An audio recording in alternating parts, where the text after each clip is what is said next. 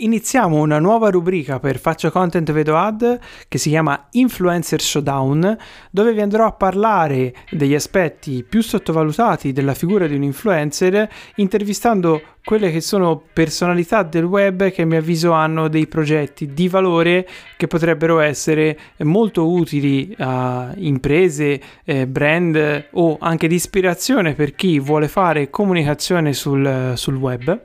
E quindi non perdiamo altro tempo e andiamo a conoscere la prima ospite di Influencer Showdown, Federica Orlandi in arte Fede Freaks, eh, per cui diamo il via a questa nuova puntata di Faccio Content, vedo ad.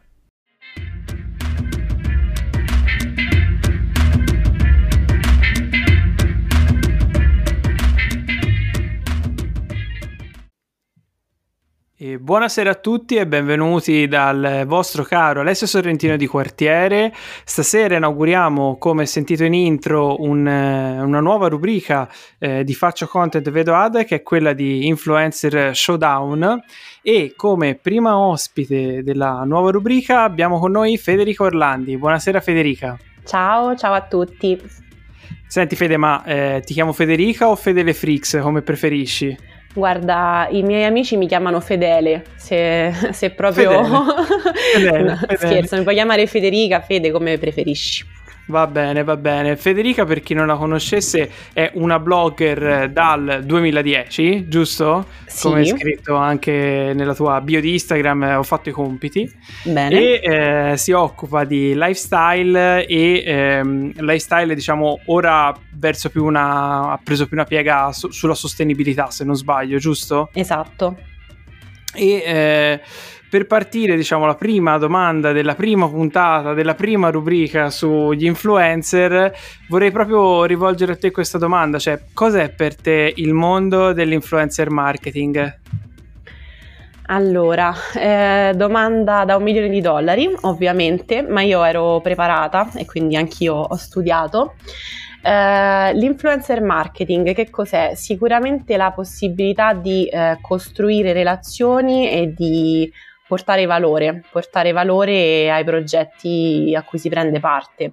Quindi costruire contenuti sicuramente e, e, comunicarli, raccontarli facendo il famoso storytelling, creando empatia no? con, uh, proprie, con, la propria community, con uh, i propri follower.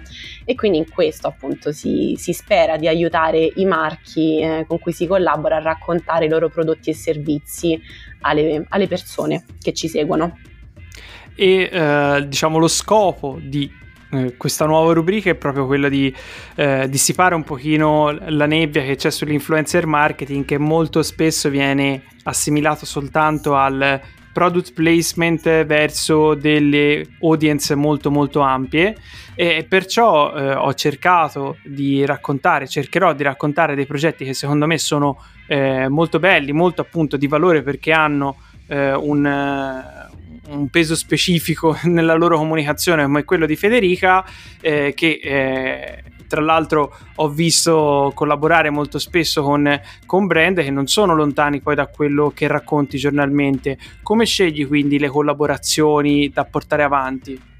Allora, guarda, come dicevi tu, uh, io ho iniziato nel 2010 con un blog quando uh, la figura degli influencer non era ancora mh, definita, non esisteva, eravamo al tempo blogger e poi negli anni ci siamo costruiti e costruite questa professionalità.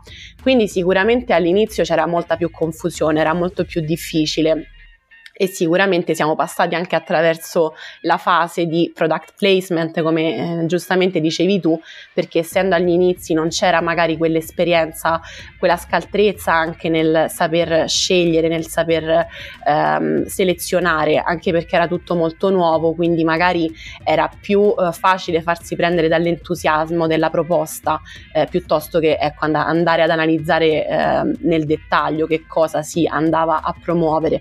Poi negli anni chiaramente è stato necessario fare una selezione proprio perché da una parte nasceva questo fenomeno di ehm, piazzare i prodotti pubblicitari come i prodotti appunto sponsorizzati come se fossero delle pubblicità, dei cartelloni e, e quindi poi eh, nel costruire una professionalità è stato necessario fare questa riflessione e quindi andare a capire che cosa aveva senso eh, affiancare alla mia immagine e che cosa andare a raccontare, a comunicare alla mia community. E nel corso degli anni chiaramente sono poi emersi dei temi che mi stanno più a cuore, chiaramente dietro c'è anche poi una scelta più strategica eh, e quindi piano piano ho cercato di inserirmi in determinate tematiche e di scegliere delle comunicazioni, delle, scusami, delle collaborazioni più affini ai miei valori quindi sicuramente c'è dietro una, una scelta. E su questo eh, riprendo diciamo al, al, volo la tua ultima parola che è quella della scelta proprio perché eh, tante volte si dice che l'influencer marketing o meglio un influencer che vuole fare marketing con il proprio pubblico deve sapere anche dir di no eh, mm-hmm. proprio perché come hai detto anche tu no eh, farsi prendere la mano dalla collaborazione che magari non c'entra niente con quello che è il tuo racconto, con la personalità che ti sei costruita sui social media o le piattaforme di blogging, eh, no, non corrispondono e quindi insomma si crea un po' un po' un incidente diplomatico, diciamo. Mm-hmm. Eh, ma eh, partendo proprio da questo, se tu dovessi eh, presentarti, diciamo, a un, a un, brand, cosa racconta Federica e quindi verso quali persone parla? Allora, sicuramente ehm, uno dei miei punti di forza, diciamo, è quello di essere un po' cresciuta sul web, quindi ho iniziato questo percorso quando avevo 19 anni, oggi ne ho 30 e, e quindi ehm, è sempre bello vedere come ci sia una community che mi ha seguito negli anni, addirittura c'è chi mi segue proprio dagli inizi. Eh, quindi mh, sicuramente la mia figura ha subito una grande evoluzione in questi anni, c'è stato più volte un riposizionamento, se vogliamo appunto considerare considerarmi come un brand, no? Ehm, c'è stata un'evoluzione di, di temi, eh, però quello, mm, diciamo, il, mio pubblico di riferimento è sicuramente un pubblico molto vicino a me, quindi eh, una ragazza, una giovane donna eh, che mm, diciamo affronta la vita con, uh, con, grande curiosità, quindi rispetto a tanti aspetti diversi del lifestyle e quindi vado a raccontare quello che appunto è lo stile di vita di una donna di 30 anni. Ehm, e mi rivolgo a ragazze che possono essere ecco, simili a me sia come età sia come, eh, come tipo di, di interessi.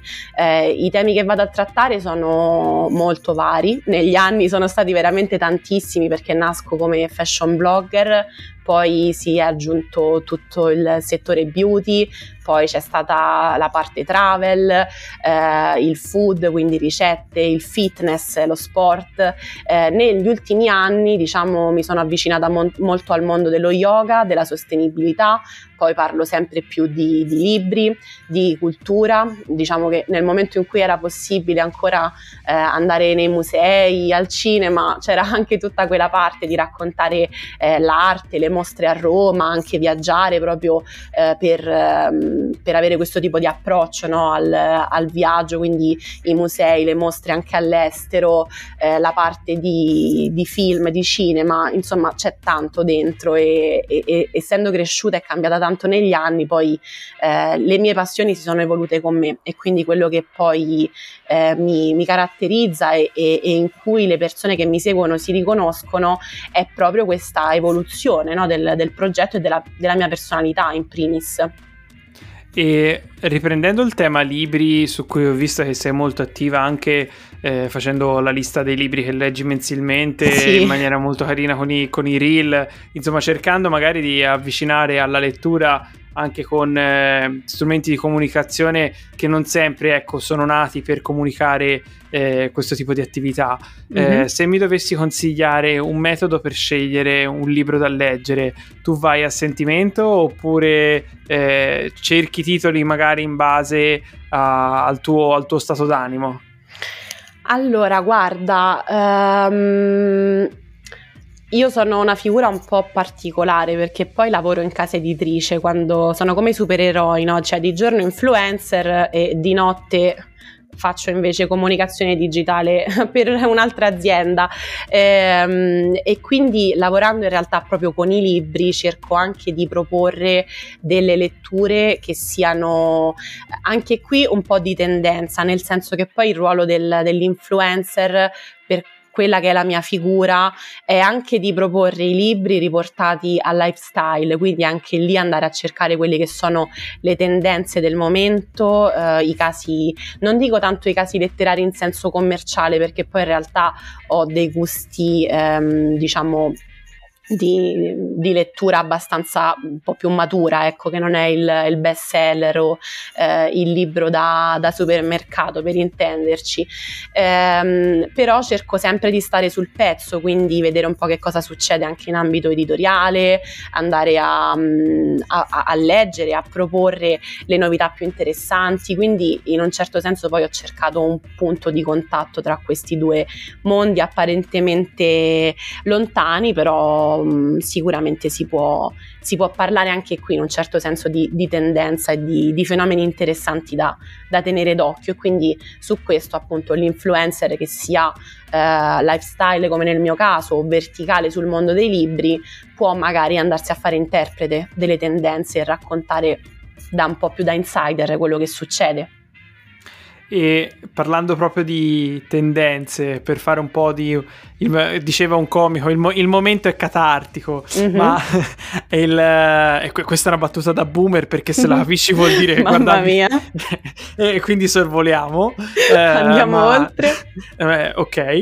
Eh, stessa, la stessa professione da influencer, che per alcuni è ancora una parolaccia, viene vista però da tanti eh, ragazzi, giovani, ragazzi giovani, eh, intendo dire teenager, perché anche noi siamo giovani, vogliamo ribadire. Certo. Eh, come eh, un, un, punto di arrivo, però uh-huh. vedo che eh, ci sono molte differenze da come ci si approccia eh, alla creazione di un pubblico, un audience, sia dal punto di vista del contenuto, sia proprio dal punto di vista del, del progetto, perché tu mi hai detto io sono partita con un blog per poi ampliarmi sulle piattaforme social e comunque è dieci anni che scrivo. Ecco, tu come la vivi questa percezione sia della figura dell'influencer da parte delle generazioni più giovani, sia come queste generazioni più giovani tra chi emerge, mi viene mm-hmm. in mhm. mente TikTok dove è molto facile fare, è più facile diciamo di in altre piattaforme di fare i numeri anche in maniera randomica mm-hmm. eh, rispetto a magari chi come te si è costruito un posizionamento in anni e magari non pensava nemmeno di fare da grande l'influencer. Esatto, senza dubbio. Eh, guarda, è, una, è un argomento un po', un po', particolare, nel senso che eh, effettivamente la, i giovani d'oggi, tra virgolette, sono più facilitati perché appunto hanno delle piattaforme che, ehm, che consentono di, ehm, di raggiungere più facilmente dei grandi pubblici e comunque eh, quella dell'influencer ormai è una professione abbastanza riconosciuta, comunque più strutturata, più regolamentata e, e quindi c'è anche una, mh, mm, un, una maggiore facilità no, di accedere a quei canali e di, e di inserirsi magari in quel, in quel tipo di, di contenuto. D'altra parte, sicuramente c'è una. Man- per, c'è una mancata percezione di quello che significa veramente fare contenuti, perché poi sicuramente anche per i giovanissimi che oggi fanno dei grandi numeri su canali come TikTok, Twitch, YouTube, ehm, poi nel momento in cui si arriva a fare quei grandi numeri deve subentrare necessariamente un sistema più strutturato per mantenere eh, attiva quella community, per avere una costanza di pubblicazione, per mantenere eh, diciamo alti anche i livelli del, del, contenuto che si propone, che può essere anche un contenuto di intrattenimento eh, basato sulla comicità, sui balletti, però comunque richiede un grande lavoro che io per esempio non so fare, quindi eh, cioè per me ehm, mi mi, crea molta più difficoltà eh, ad esempio approcciarmi a questi contenuti che invece per altri, ehm, per altri tipi di, di creators essere, possono essere molto più semplici e più immediati, cioè sono proprio dei linguaggi diversi. Io per esempio su uh, una piattaforma come Instagram mi trovo spesso a parlare con persone, mi succedeva anche qualche giorno fa dove ogni tanto magari faccio qualche consulenza e eh, mi, viene, mi, viene, detto mh, mm, quando magari chiedo qual è il tuo obiettivo su, su, su, Instagram, che cosa vorresti ottenere e mi viene detto voglio aumentare i follower, voglio eh, avere tante persone che mi seguano perché appunto non c'è la, ehm, la reale consapevolezza di che cosa significa eh, veramente riuscire a costruire una community, riuscire ad avere dei numeri mediamente grandi e, e, di tutto il lavoro che c'è dietro, che chiaramente non è solo fare la foto, ma c'è un lavoro di strategia, c'è un lavoro di scelta, come dicevamo prima, e, e poi insomma tutta la parte di marketing e comunicazione che può essere più o meno, cioè si può andare più o meno nel dettaglio, chiaramente però bisogna avere un attimo dei, dei riferimenti no, di quello che si sta facendo. E quindi ecco, da una parte c'è sicuramente ancora probabilmente un grande lavoro da fare per, ehm, per comunicare eh, il backstage del nostro lavoro, ecco.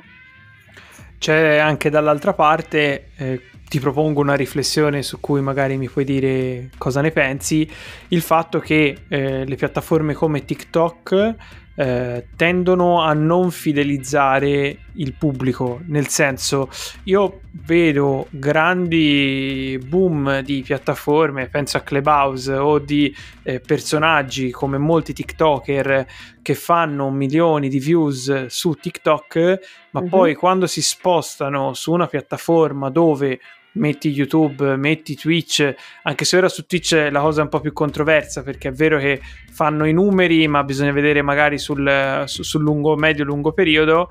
Cioè, se te ti sposti da una piattaforma dove ci vuole bassa, bassa attenzione e il contenuto che promuovi alla fine domani non te lo ricordi perché mm-hmm. non è un articolo di blog che ti ha risolto un qualcosa, un video YouTube che comunque hai speso 5 minuti, cioè lì si parla veramente di secondi eh, c'è una questione di fidelizzazione secondo me da non sottovalutare. Cioè, a cosa serve tutta questa esposizione se poi è completamente eh, despecializzata, passami il mhm. termine, mm-hmm. e eh, no, non ti seguono le persone perché sei te, ma ti seguono perché eh, fai il trend del momento? Non so se sono stato un po' mm, articolato. Sì, nel, no, no, nel, certo, nel sei, dire... stato, sei stato chiaro. Guarda, io penso che ehm, in realtà osservando molto però i fenomeni relativi a, alla generazione Z, no? quindi tutti i giovanissimi che eh, hanno dei numeri grandissimi su su TikTok in realtà poi diventano dei veri e propri idoli, cioè vengono seguiti anche eh, al di fuori di, di, TikTok, diventano comunque dei personaggi riconoscibili, degli influencer che possono poi fare eh, campagne di appunto di collaborazioni anche valide perché raggiungono dei pubblici molto affezionati e, e anche molto ampli. Eh, poi solitamente il, quello che ho osservato io è che il legame più stretto è tra TikTok e Instagram, YouTube e Instagram, cioè comunque chi ha dei grandi numeri su piattaforme video poi riesce sempre a portare il pubblico anche su Instagram e costruire magari lì una content strategy un po' più, eh, un po più articolata, anche se anche su Instagram chiaramente è diverso dal blog o è diverso da, eh, dal video YouTube che come dicevi tu magari ti risolve un problema, ti dà un contenuto di valore Dall'altra parte eh, credo sì che magari se io domani pubblico un, uh, un video su TikTok e mi, fa, mi raggiunge un milione di, di, persone, forse non ha molto senso ecco, il video fine a se stesso, nessuno magari si ricorderà di me se eh, anche magari eh, quel video raggiunge tante persone, però poi sul lungo periodo ecco, non, non si riescono a creare dei contenuti stesso, della stessa portata. Eh, mentre invece credo che possa essere lato brand possa essere una, um, una, piattaforma di supporto, poi dipende ecco il prodotto che si va a, a, comunicare, però sicuramente per, magari può essere più utile per avere una strategia di supporto e andare a raggiungere quel tipo di pubblico se effettivamente eh, è interessante per, per la propria strategia. No, certo, io non volevo assolutamente commissione, cioè non, non, vorrei che la mia fosse stata una critica alla piattaforma, quanto tanto all'utilizzo, perché uh-huh. se, se, penso, e in questo sono d'accordo con te, al fenomeno abbastanza recente di eh, Norma Stitching, non so se... Sì, sì.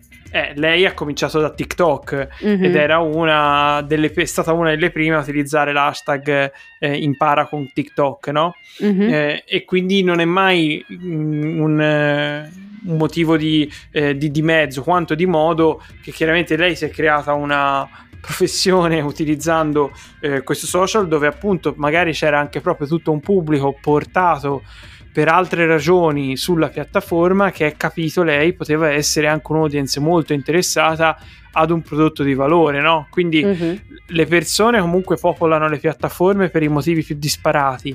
Eh, uno, uno, streamer, in questa l'ho rubata uno streamer di, di, di Twitch al quale mi ci sono avvicinato proprio per anche capire la piattaforma, dato che insomma il gaming e cose non, non sono molto vicine alla mia indole, però volevo capire perché c'è questo fenomeno di Twitch e questo streamer diceva appunto io sono contento se i TikToker eh, vengono su Twitch e fanno anche il doppio dei miei numeri perché poi quando il pubblico capirà che loro mhm. continuano mm-hmm. a fare gli stessi contenuti che possono trovare su una diretta Instagram o su TikTok mentre noi anche se non sembra facciamo un altro tipo di intrattenimento eh, più adatto alla piattaforma io quel pubblico te lo rubo no? Quindi mm-hmm. po- popolare le piattaforme serve sempre a tutti. Chi trova poi la chiave per dare anche del valore probabilmente si affeziona anche una buona parte di audience. Assolutamente, sì sì. E, e senti, visto che parliamo eh, appunto di influencer in modo propositivo e positivo, quindi vogliamo instaurare sempre più questa filosofia, o almeno vorrei instaurare con eh, la rubrica Influ- Influencer Showdown questa filosofia di eh, collaborazioni di valori. Ci racconti una, una, tua collaborazione che ti è particolarmente piaciuta e che è andata magari anche bene proprio per come l'hai costruita e i risultati che hai ottenuto?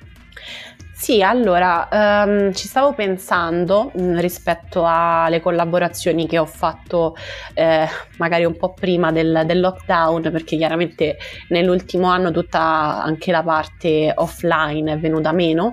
E, e una delle collaborazioni più, più, piacevoli, anche che mi hanno dato più soddisfazione dell'ultimo, dell'ultimo periodo, è stata quella con Leroy Merlin, che insomma un marchio grande che conosciamo tutti, ha anche eh, dei dei, negozi fisici molto grandi e loro ehm, hanno utilizzato per fare diverse campagne gli influencer per creare degli eventi poi in negozio, eh, affiancando quindi la, la comunicazione eh, online a, a, un momento di incontro reale, quindi di persona.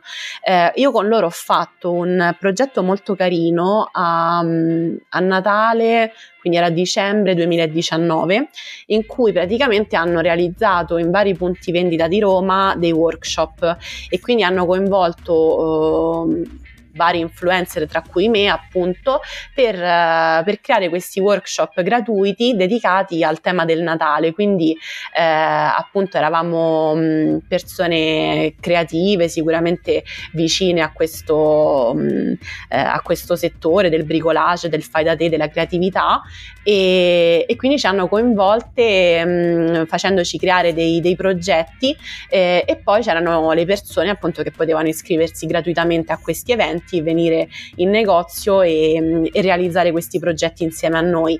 Poi ovviamente accanto alla eh, parte offline c'era il supporto della, della, comunicazione digitale, quindi abbiamo fatto stories, eh, post su Instagram e, e, poi una cosa molto carina era che ci è stato chiesto anche di fare il, um, il post finale con il nostro progetto, con il tutorial vero e proprio sul magazine del, del brand quindi sul magazine oh. di, eh, di Leroy Merlin e quindi poi c'è stato anche insomma, uno scambio eh, di, di, contenuti e di, e di piattaforme che, che, che, che, dà valore sicuramente perché ha permesso a me come eh, influencer magari di raggiungere quel, quel pubblico direttamente sul, eh, sui canali ufficiali di, di Leroy Merlin Italia e, eh, e, da parte mia chiaramente andare magari a creare anche un momento di incontro con, con la mia community. Eh, e poi questo progetto si è, mh, è ripetuto con una variante eh, dopo il lockdown, quindi credo che fosse la, la scorsa primavera eh, o comunque insomma inizio estate e dove sono sempre stata coinvolta in un altro punto vendita a Roma per, ehm, per realizzare un'attività analoga in cui eh, mi veniva chiesto insomma di andare, di andare lì, di allestire un, di creare una mood board, poi è stato allestito un piccolo corner del negozio con delle scelte di arredamento fatte da me, quindi mh, diciamo che in questo tipo di collaborazione mi piaceva molto l'idea di essere proprio eh, coinvolta ehm, di poter dare un, un, valore reale che non fosse solamente legato al contenuto ehm, sui social o sul blog, ma eh, che ci fosse appunto questa parte anche, anche offline, ecco. Certo, ma infatti io chiuserei dicendo che una, uno degli aspetti che vedo più so- essere sottovalutati nelle campagne di influencer marketing è il contenuto al di là del numero. Cioè, da una parte ci vuole anche il brand capace di saper, intendo positivamente, sfruttare eh, l'influencer, nel senso che potevano venire da te benissimo dicendoti scrivi un post, un blog post piuttosto che fai una storia, eccetera, e finita lì, invece di coinvolgerti in un progetto, e il progetto mm-hmm. viene dal brand, chiaramente. E, e quindi questo, cioè l'influencer, secondo me, serve e dà un grandissimo boost al momento in cui è calato all'interno di un progetto. Eh, non, non, è lasciato esatto. ecco, fai, fai, tutto te e festa finita esatto. e poi soprattutto quando crea un contenuto che anche e soprattutto se rivenduto sulle piattaforme del brand ospitante eh, va a far vedere delle sfumature che da solo il brand non racconterebbe mai, perché noi ci dimentichiamo che comunque il tuo volto, cioè il volto di Federica, in quel momento è andato a sostituire il brand di Leroy Merlin, perché mm, su, sulle foto c'era il tuo viso, a meno che non ti avessero messo un grande bollino verde. no, no, no, c'ero io, confermo. ok, ok, niente, bollino scampato e quindi comunque in quel momento le persone vedevano in te Leroy Merlin e eh, far parlare le persone invece che i bollini, insomma, fa un bel po' di differenza. Esatto, e sì, poi appunto ha, ha permesso anche a me di andare a, a raggiungere magari nuovo, un nuovo pubblico su quel, su quel settore che, che, poi poteva essere interessato anche ai miei contenuti, quindi assolutamente c'è stato un, un, un ritorno scambio. positivo, esatto. Bene, bene, bene, molto bene. Grazie Federica per aver fatto da beta tester di questa nuova rubrica di Faccio Content Vedo Ad. È stato un piacere. Quindi potete trovare Federica eh, su tutte le piattaforme, ovunque. Su, ovunque. Eh, vuoi ricordarci te i tuoi nomi social, il blog, eccetera? Allora, il blog è lefrix.com e su tutti gli altri social sono fedelefrix.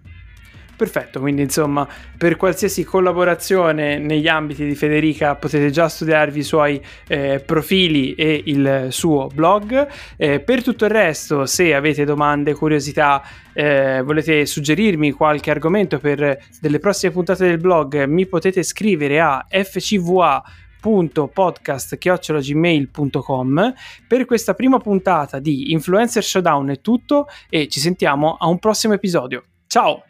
Ciao!